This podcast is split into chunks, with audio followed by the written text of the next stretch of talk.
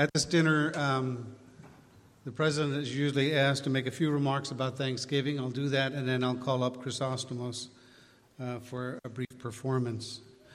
As I uh, thought about Thanksgiving remarks, I mean, I'm aware that there, we celebrate Thanksgiving obviously in the United States and in Canada, in South America, in Africa, in several parts of Europe, including Britain and, and Germany, even in Japan. And almost all those different cultural um, Thanksgiving celebrations have a religious element. So I thought I would uh, focus on that. But then I thought about Mr. Shields, and uh, I thought I'd try to honor him by making my remarks focused on Scripture. Um, I'm sure that they would not meet his standard but it's, it's the thought that counts. In the book of Genesis, we read about the brothers Jacob and Esau. It looks like Jacob steals Esau's birthright and then deceives his father into giving him the firstborn's blessing. Esau's reaction might be understandable. Quote, Now Esau hated Jacob because of the blessing with which his father had blessed him. End of quote. Esau hated him so much that he plotted to kill Jacob. And so Jacob fled to the land of Laban, the land of his mother's brother. After almost 20 years, he is forced to flee the land of Laban because his life is again threatened, this time by Laban's family. He plans to return home, but he fears Esau's reaction. His fear grows when he learns that Esau is approaching him with 400 men. And that's where I want to take up the story. Jacob cries out to God O God of my father Abraham, and God of my father Isaac, O Lord, who did say to me, Return to your country and to your kindred, and I will do you good. I am not worthy of the least of all the steadfast love and all the faithfulness which thou hast shown to thy servant. Now, Cardinal Newman once gave a sermon which began by citing these words of Jacob. He points out that Jacob has recognized two things in this passage. One, he acknowledges his unworthiness of God's steadfast love. And two, he knows that he has received many blessings in the past. According to Newman, acknowledging these two things prepares Jacob for proper gratitude to God. In fact, Newman goes further. Just as Abraham is our model of faith, so Jacob is a model of gratitude.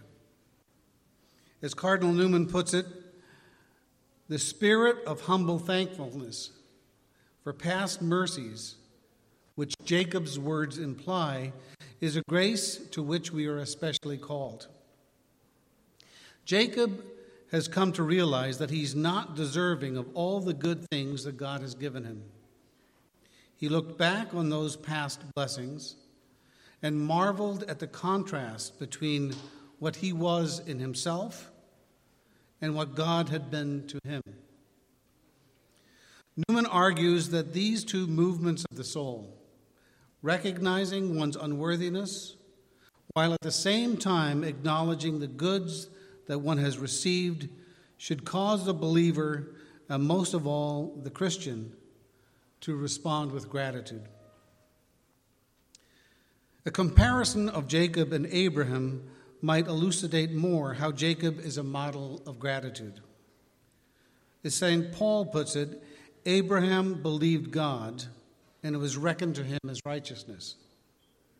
And later, so you see that it is men of faith who are sons of Abraham. Abraham is the pattern of faith.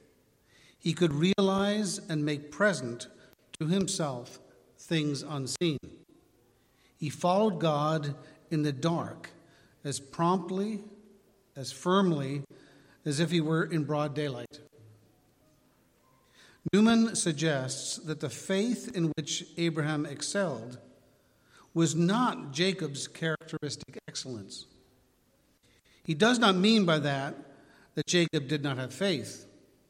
In fact, Newman agrees with St. Augustine that Jacob is acting without guile in the incident of the birthright. Although Newman goes further, Newman argues that Jacob's buying of the birthright from Esau and gaining the blessing from Isaac were proofs of faith, but Jacob's faith is imperfect. Jacob is revealed as having anxiety and fear about what is to come. One sees that in his plea to God. Quote, If God will be with me and will keep me in this way that I go, and will give me bread to eat and clothing to wear, so that I come again to my Father's house in peace, then the Lord shall be my God. End of quote. So Abraham's distinguishing grace is faith, but Jacob falls short of faith in the passage just quoted. However, Jacob is a model for gratitude. Newman puts it this way Abraham appears ever to have been looking forward in hope, Jacob looking back in memory. The one rejoicing in the future, the other in the past. The one making his way towards the promises, the other musing over their fulfillment. What then does Jacob teach us? If we look to the good things we have received, if we reflect that we are not worthy of those things because they have been given to us, not earned by us, then we must give thanks. It is obvious that piety towards our parents and our country is a virtue. Without parents, we would not have life or any of the blessings consequent on life. Without prudent founding fathers, we would not have the blessings of liberty and many common goods. Of course, all the blessings we receive from parents and country are ultimately due to God. None of them are principally due to ourselves. To fail to recognize that, to fail to have the appropriate love from the source of our blessings, leads to presumption. St. Thomas says that we fail to be grateful not usually by excess, but by defect. One can fail to be temperate by eating too little but usually the failure is to excess. But with gratitude, we do not fail by being excessive, but by defect. St. Thomas continues The first degree of ingratitude is when a man fails to give return for a favor. The second, when he declines to indicate that he has received a favor. While the third is when a man fails to recognize the reception of a favor. It is this last defect, the failure to recognize that one has received a blessing, that is the greatest act of ingratitude. It can come over us when we compare the goods that we have received with others. Because others have been more blessed than we have, we might fail to recognize the favors we have received.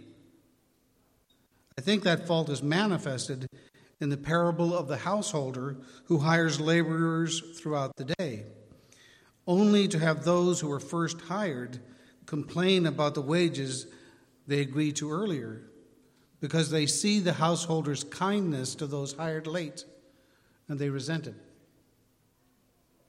If we see the good that we have received as something we deserve, and due to our efforts, we will be in danger of presumption.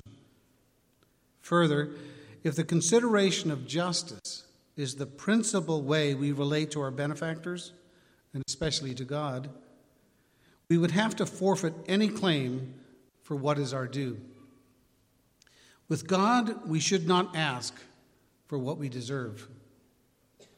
But if we accept the good received as a mercy, that then we will not be presumptuous, but grateful.